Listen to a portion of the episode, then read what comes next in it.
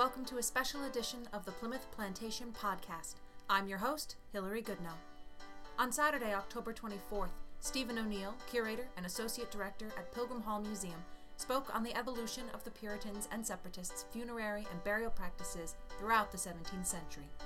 He is introduced by Vicky Oman, Director of Public Programs and School Services. Enjoy. We're very excited to have Stephen O'Neill here today.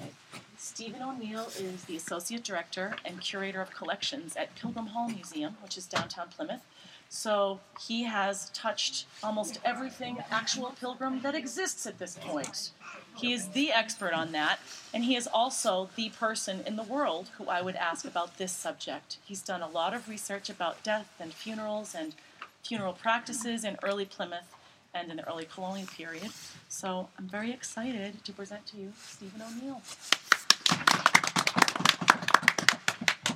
Thank you very much, Vicky. It's a great pleasure to be here today.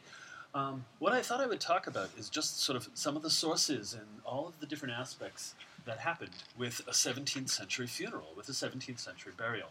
One of the things that most people find truly astounding with these burials is that they are very restrained. Not much happens, and they're very sort of quiet affairs. So we'll see how that ties into their religion and to their culture at the time. As you see up here, there's a picture of the top of a gravestone from the 1660s. It's the top of the Phineas Pratt gravestone. Pratt was here in Plymouth in the early 1620s. And this is what you'll see when you go into most burying grounds in New England. The winged skull, sort of a little crossbones, there's a coffin, there's a crossed pickaxe and shovel, and above it is an hourglass, and it says Fujihora. All of these old images are old medieval images. They are images of time passing, they are images of mortality, they're images that the Puritans of New England really adopted on their gravestones. But what's very surprising is very few Plymouth colonists, relatively, have original gravestones. Of the Mayflower passengers, there's only one original gravestone. And we'll see some of the other originals in a few minutes. But to start with, for the separatists, they wanted nothing like a large mass. There were no memorial masses. There were no memorial services. There was no sort of extended prayers that were offered. In 1634, a separatist minister back in England named John Cann wrote in The Necessity of Separation, concerning burials, this they say, all prayers either over or for the dead are not only superstitious and vain, but are also idolatry, and against the plain scriptures of God. Mourning in black garments for the dead, if it be not hypocritical, yet it is superstitious and heathenish. Funeral sermons they also utterly condemn. Nonconformists, separatists were sometimes called, will have the dead to be buried in this sort, holding no other way lawful, namely, that they be conveyed to the place of burial, with some honest company of the church, without either singing or reading, yea, without all kind of ceremony heretofore used, other than that the dead be committed to the grave with such gravity and sobriety as those that may be present may seem to fear the judgments of God, and to hate sin, which is the cause of death. And thus do the best and right Reformed churches bury their dead without any ceremonies of praying or preaching at them. Now, for all of these colonists, most of the colonists who came to Plymouth Colony and then Mass Bay and Connecticut, New Haven colonies, they were Puritans, they were separatists, they were good Calvinists. In Calvin's interpretation of Christianity, everything was predetermined. It was already decided by God whether you were going to heaven or not. So there was no point in having an idea of purgatory. There was no point in having masses for the dead or memorial services like the old Roman Catholic or even the Church of England had at that time. So images of mortality. Images like this engraving from 1605. This is a vanitas. From the phrase vanitas vanitatus, all is vanity, out of the book of Ecclesiastes, meaning everything we own is just temporary. We will all die and everything is for naught. So you see that in this image here, you get a bunch of old medieval images for death and time. Skeletons, hourglasses, shovels and pickaxes. And this sort of iconography gets translated into the language of the time. Samuel Fuller, who came over on the Mayflower in 1620, wrote in his will that, "I, Samuel Fuller, the elder, bequeath my soul to God and my body to the earth until the resurrection." They put in this sort of stock language. They asked to be honorably interred or decently buried is the phrase that they usually use. They still were hopeful that one day they would be resurrected. They had a belief that Christ, when he returned, would resurrect the dead, and those among them who were saints, who were among the elect, would be raised as well.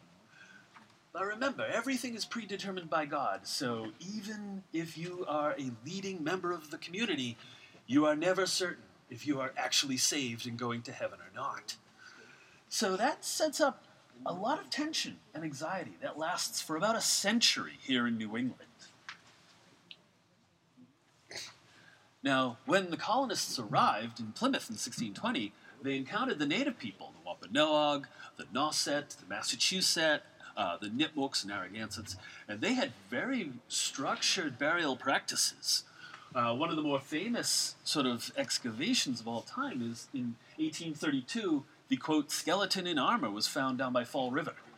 It was the body of a man who was fairly young, but his knees were drawn up, and he was covered with brass plates and had a belt of tubular beads all around his waist, various other pieces with him.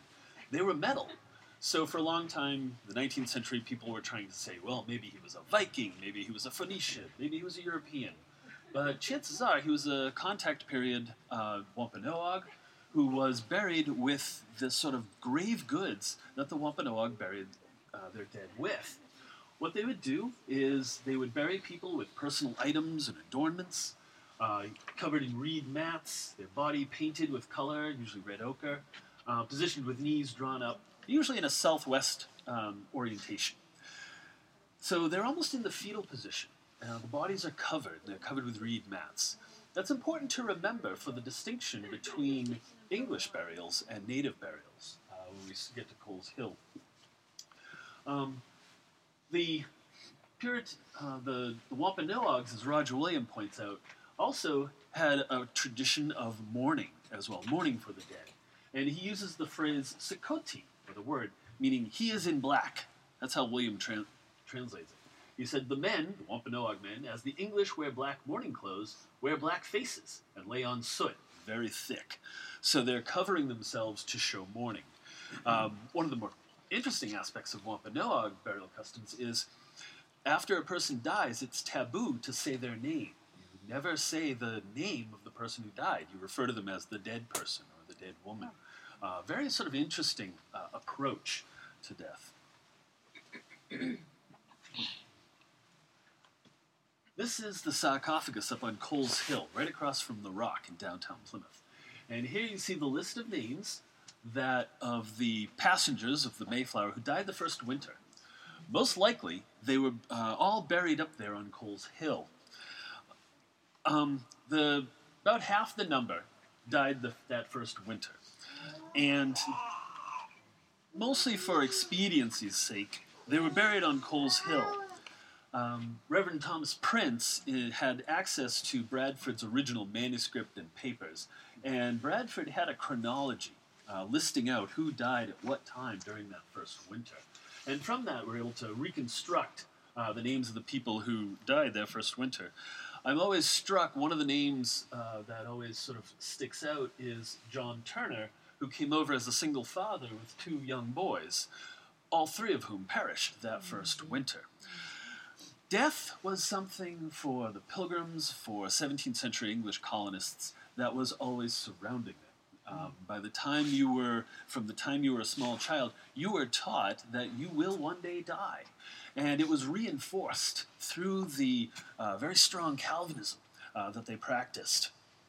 One of the quotes from Robert Bolton, who was writing in 1635, rather gruesomely writes, "The body, when the soul is gone, will be a horror to all that behold it, a most loathsome and horrid spectacle. Those that loved it most cannot now find it in their hearts to look on it by reason of the griefly deformedness which death will put upon it. Down it must into a pit of carrions and confusion, covered with worms, not able to wag so much as a little finger to remove the vermin that feed and gnaw upon its flesh." They really go all out. "And so moulder away into rottenness and dust. When the soul departs this life, it carries nothing away with it but grace, God's favor, and a good conscience." So when they are dying that first winter, and Bradford records that it's a general sickness, those who are also building houses also have to bury the dead. Chances are Coles Hill was picked as a burial spot simply because it was very hard to drag a dead person all the way up to Burial Hill, which becomes the later burying ground. And here you can see, this is a picture of the remains that have been found over the years at Coles Hill. You can see on the left, there's a map drawn up by my friend Craig Chartier, the archaeologist. In 1735, bodies were found right here in the middle of, at the very end of Middle Street. Others were found 1855, 1883, 79, early 19th century. The remains of at least 11 people have been uncovered from the top of Coles Hill. Now, one of the theories is, well, what if they were natives? I mean, this had been the native village of Patuxent. Natives have been here 10,000 years. Chances are they were buried up there. But all the graves that were found were lying prone, lying flat on their backs, and with an east-west orientation. Their heads were towards the western end of the grave. And that is a traditional English manner for digging a grave and laying a body in it. The idea is, if your head is towards the west, on the day of resurrection, you will sit up in the grave and facing towards Jerusalem, facing east towards Jerusalem, where the Messiah will reappear. So we know that these were English graves. These bones were placed in a vault that is now under the big sarcophagus up on Coles Hill.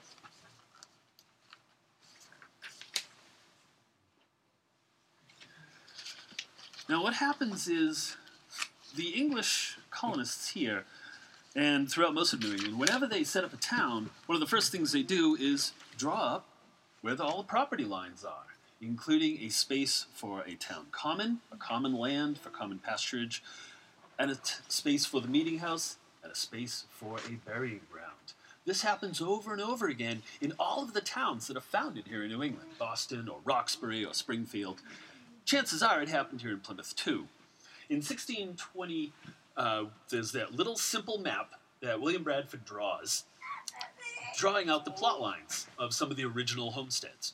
Chances are, had he been able to finish his little map, he would have marked off Burial Hill at the top of Leiden Street.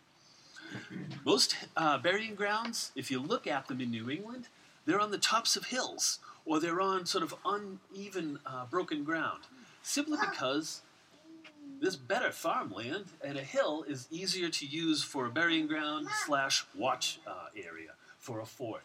There was a fort erected on Burial Hill as late as the 1670s.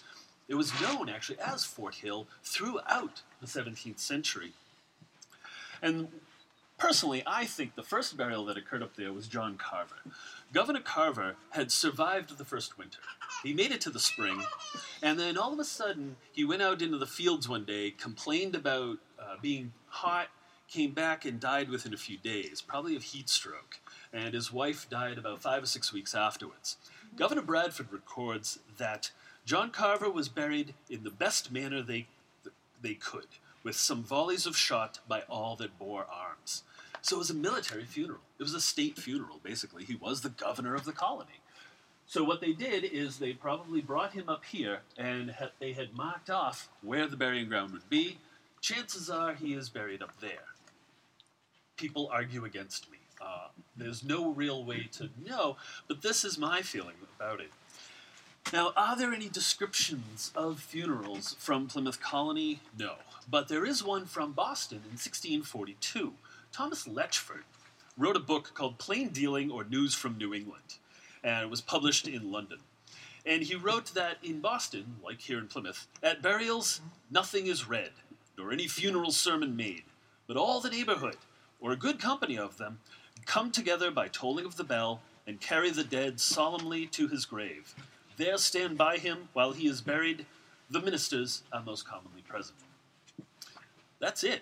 Basically a procession up to the burying ground, or into the burying ground, and then the body is buried, the grave is dug, covered over, and you go back.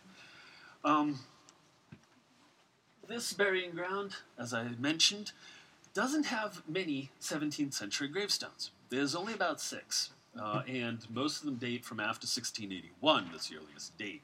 As we'll see, chances are there probably were wooden markers, there were field stones up there, as it's assumed that Governor Bradford is buried up there, 1656, 57 is when he dies.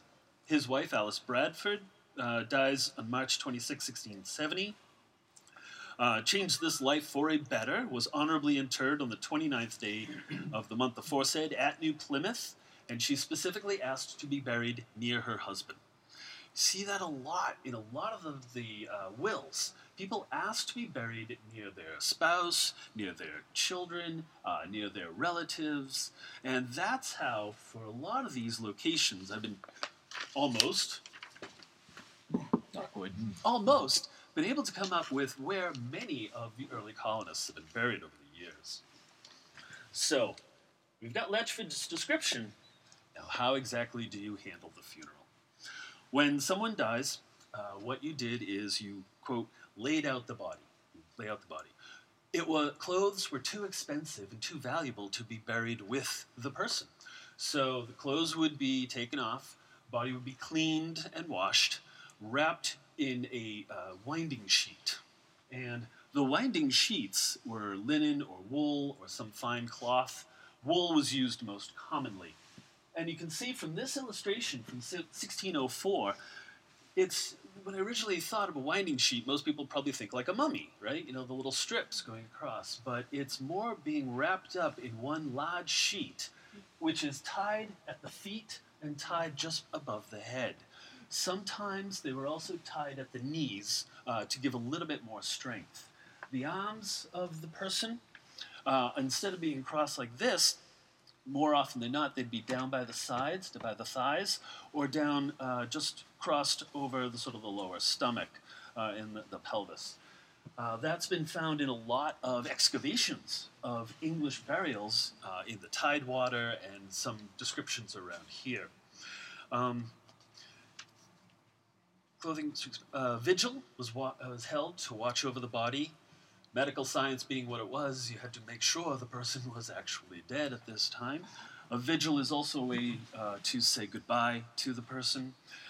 Embalming was not often performed. Puritans back in England actually forbid embalming. Embalming is the removal of fluids and soft tissues, making a body inert. But there is evidence that embalming was done here in Plymouth and Massachusetts as early as the 1660s, 1650s and 60s. So a little bit different. Already things are a little different from back in England. In 1655, Anthony Gilpin, out of his estate, people down in Barnstable, his estate paid 11 shillings and sixpence for laying him out and other pains about him. Isn't preparing the body. Webb Addey, one of the very poorest of Plymouth colonists who died in 1652, lists in his probate record that that Mr. Rayner was paid for a winding sheet, 4 shillings. John Granger of Marshfield had a shroud that cost 2 shillings back in 1656. Others were buried in a Holland sheet, which is a much finer material. Usually it was typical wool. These are bits of the shroud that was used to bury Miles Standish in 1656. When Standish died, he specifically asked to be buried near the body of his daughter Laura and daughter-in-law Mary. Back in 1891 and 92, they had lost track of where the captain was buried and did some excavations in the old burying ground over in Duxbury. they found the remains of an older man near the remains of two younger women, as well as near the remains of a young boy, possibly his son Charles. These were taken from the grave, and you can see they are rough pieces of wool, browned with age and dirt. This piece over here, and a few other pieces I've seen, actually have that interesting little blue stripe in there. That's indigo dye.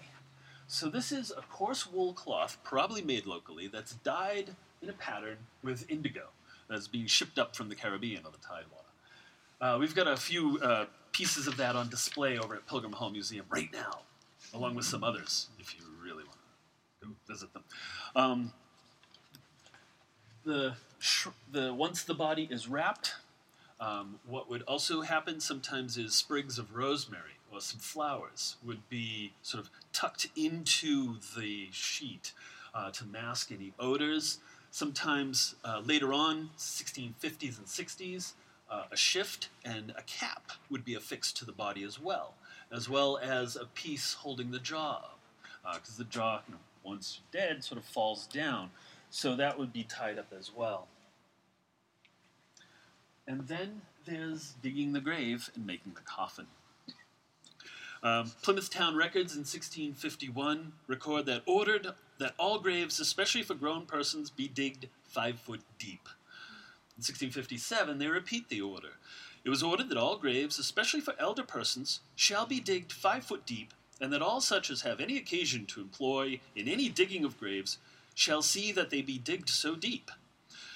Graves, as I said, were always on that sort of east-west axis. When gravestones start to appear, if you look at a lot of the older burying grounds in New England that haven't been touched or moved around too much, most of the big headstones face west.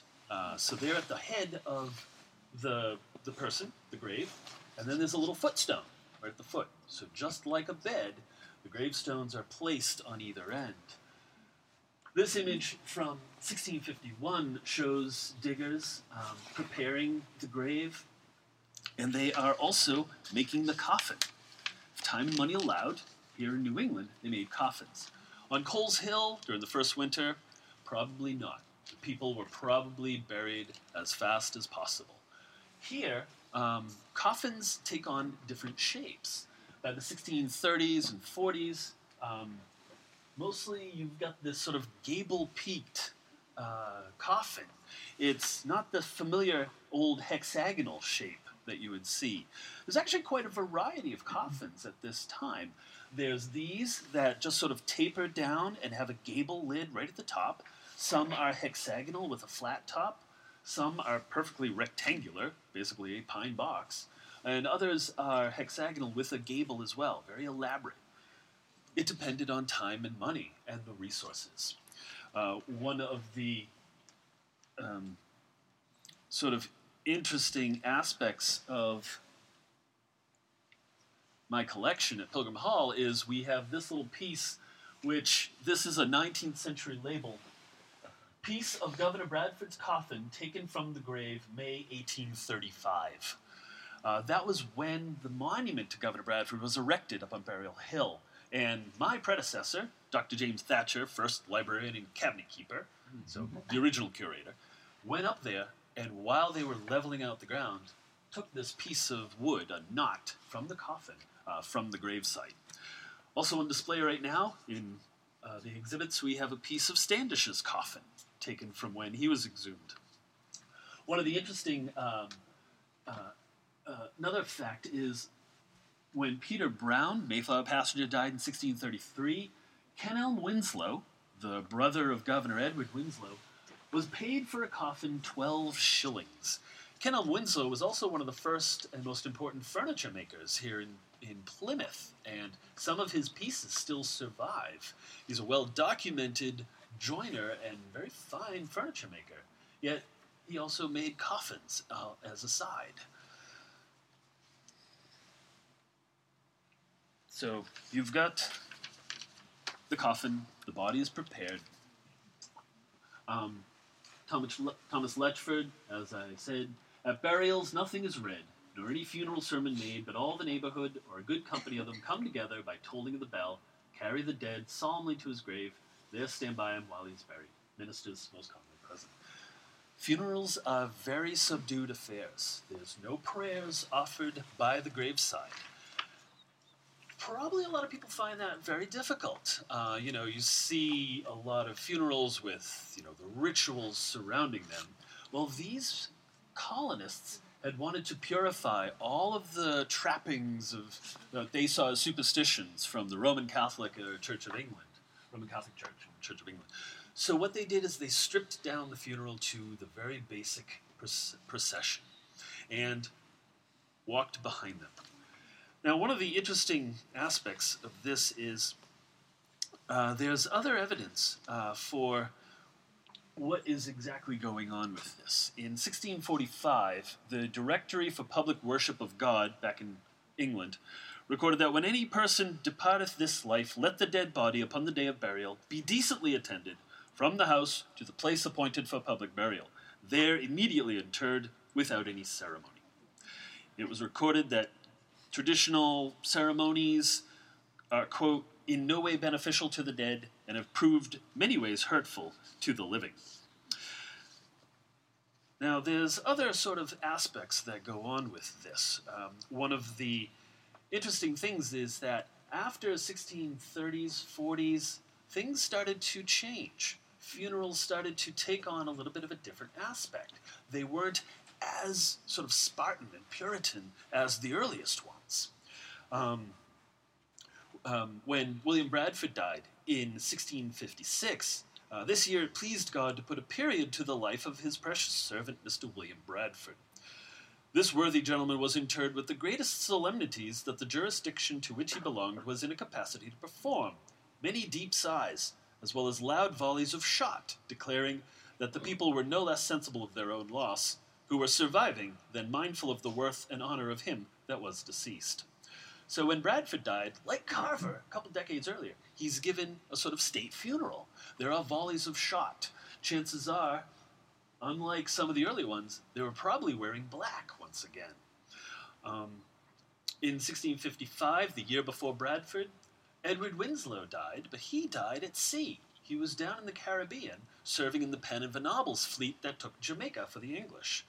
General Robert Venables, in his account, said,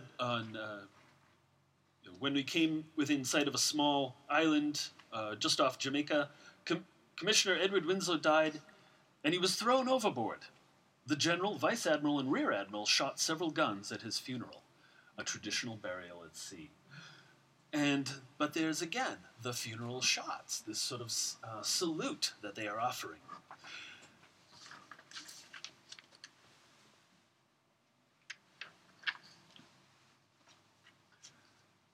And one of the other sort of interesting little facts is in 1646, a group of pirates end up sailing into Plymouth. They are English buccaneers, basically, under Captain Thomas Cromwell. They had served down around Jamaica.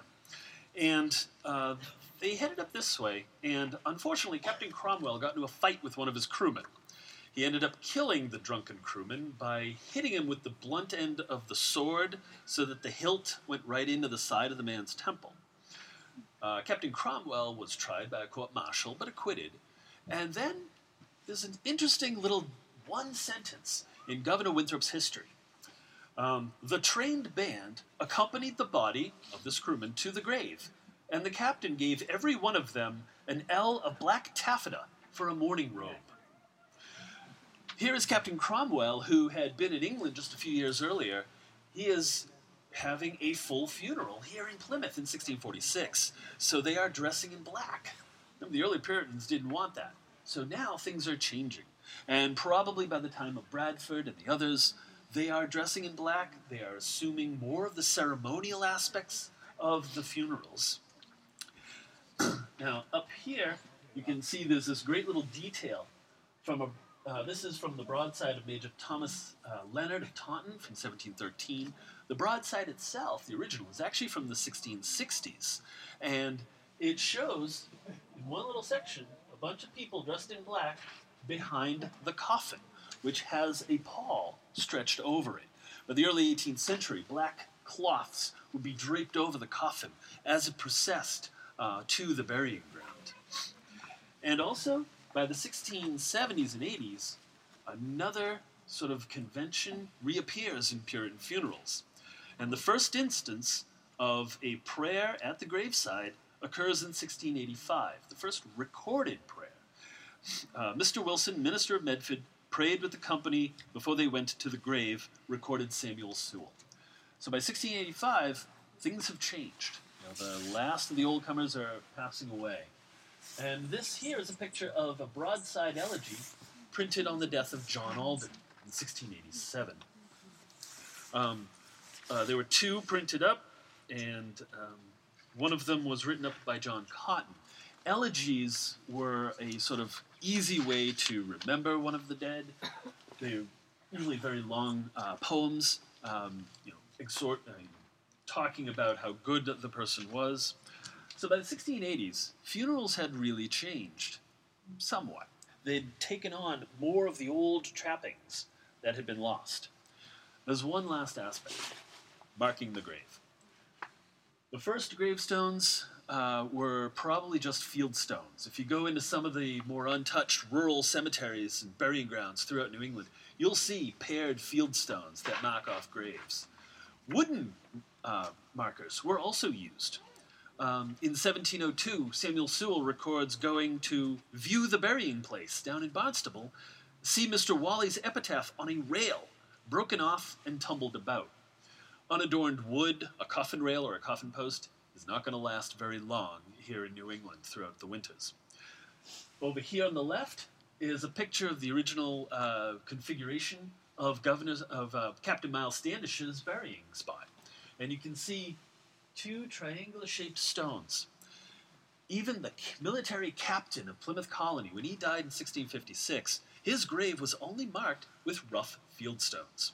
And as I said, when they excavated him, they discovered it was him because they knew that Standish had requested to be buried in a decent manner, and if I die at Duxborough, my body to be laid as near as conveniently may be to my two daughters, Laura Standish, my daughter, and Mary Standish, my daughter-in-law. And that's exactly what was found. The earliest dated carved gravestone in all of the old Plymouth Colony area is actually way over in Rhode Island, over in East Providence, and it's this WC 1659. Early carved gravestones start to appear with just names, just initials and years, starting in the 1650s. Most of the earliest ones were probably destroyed or sunk, and chances are there weren't that many. On the right is the gravestone for Richard Moore. That's the only original gravestone for a Mayflower passenger. Moore came over as a little boy, maybe about five or so, and he died in around 1694, 95, 96, about 84 years old. Late in the 19th century, they added, died 1692, a Mayflower pilgrim. Very plain gravestone. Doesn't even have a full epitaph on there. The only gravestone for a passenger from the Anne and Little James is Thomas Clark up on Burial Hill, 1697. He lived to 98 years of age, good long time. And you can see by the late 17th century, gravestones which had started to be carved up in Boston start to appear all around. And this one has this great shield with these three cherub faces. Very hopeful image. Nothing like the traditional images you would expect.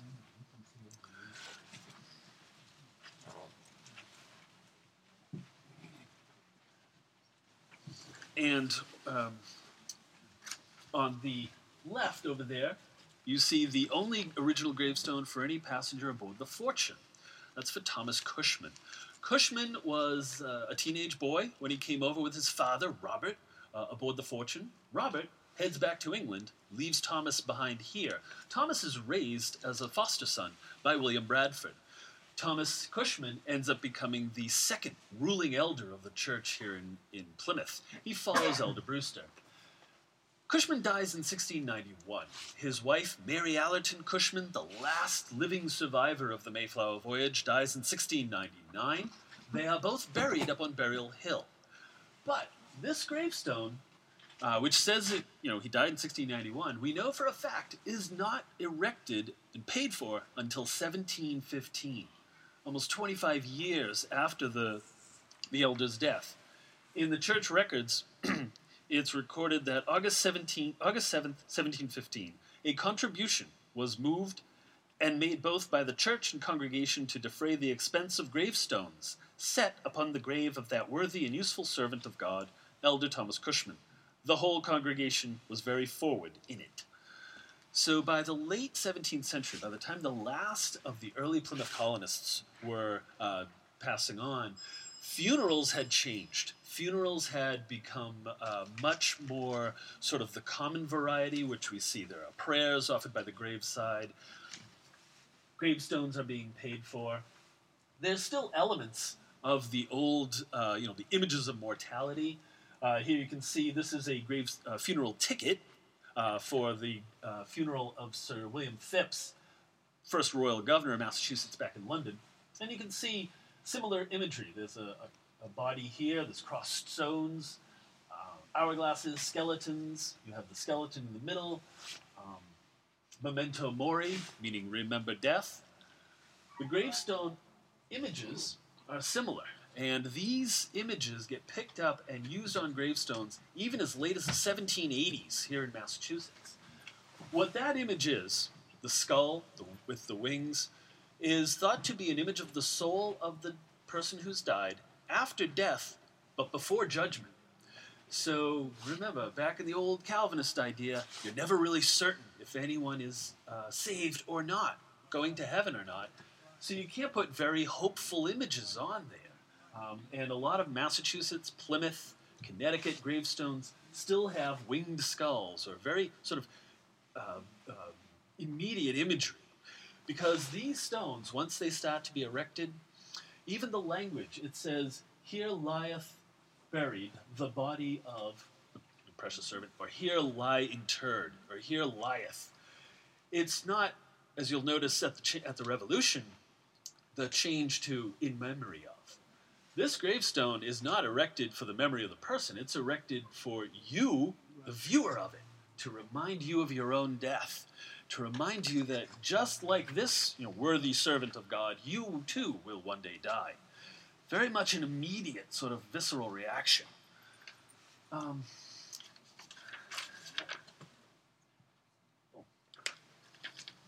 Up on the left is the final signature of Peregrine White. Peregrine White was the little boy born aboard the Mayflower while it was anchored out in Provincetown Harbor. His cradle's in my museum, if you want to come by to take a look at it. But at my museum, we have not only his cradle, we have his final will and testament. He lived until 1704. Up there, you can see the mark of Peregrine White and a little bit of a spidery hand, P.W. He wasn't in the best of health when he wrote out his final will. When Peregrine White died, his death was noticed in the Boston Newsletter, and it recorded the Boston Newsletter for Monday, July 31st, 1704. Marshfield, July 22nd. Captain Peregrine White of this town, aged 33 years and 8 months, died the 20th instant. He was of vigorous and of a comely aspect to the last, was the son of Mr. William White and Susanna, his wife. Born aboard the Mayflower, Captain Jones, commander in Cape Cod Harbor, November 1620. Was the first Englishman born in New England. Although he was in the former part of his life extravagant, yet he was much reformed in his last years and died hopefully. Peregrine White was a very interesting character, the sort of last living memory, or last living connection with the Mayflower voyage. One of the things that's curious about funerals is that even throughout the 17th and well into the 18th century, well into the 1720s, the old style, very sort of stripped down funeral processions, stayed current in a lot of fairly conservative and rural towns. One of the things that had changed, even in rural locations, is by the 1670s and 80s, they started spending a lot of money on a particular funeral expense. alcohol. They started drinking. By the 1720s, laws had to be passed in Massachusetts prohibiting people from spending too much money on rum and hard cider for the entertainment of guests at the funeral.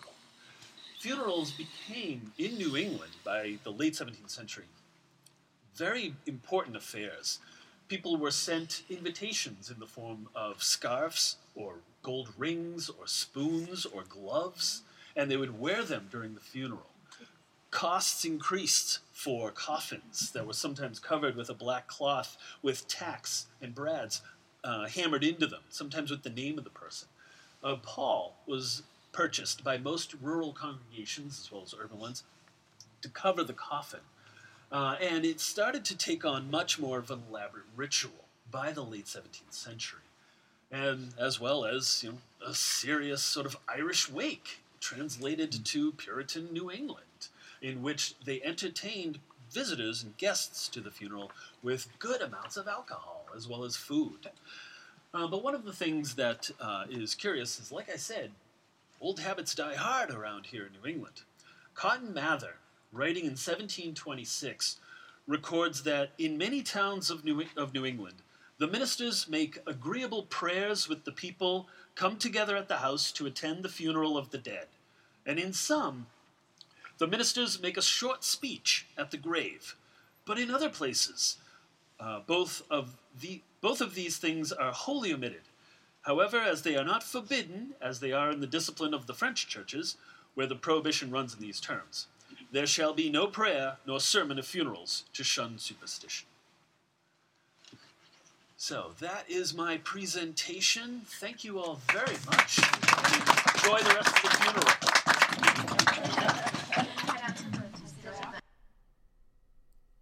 That was Stephen O'Neill, curator and associate director at Pilgrim Hall Museum.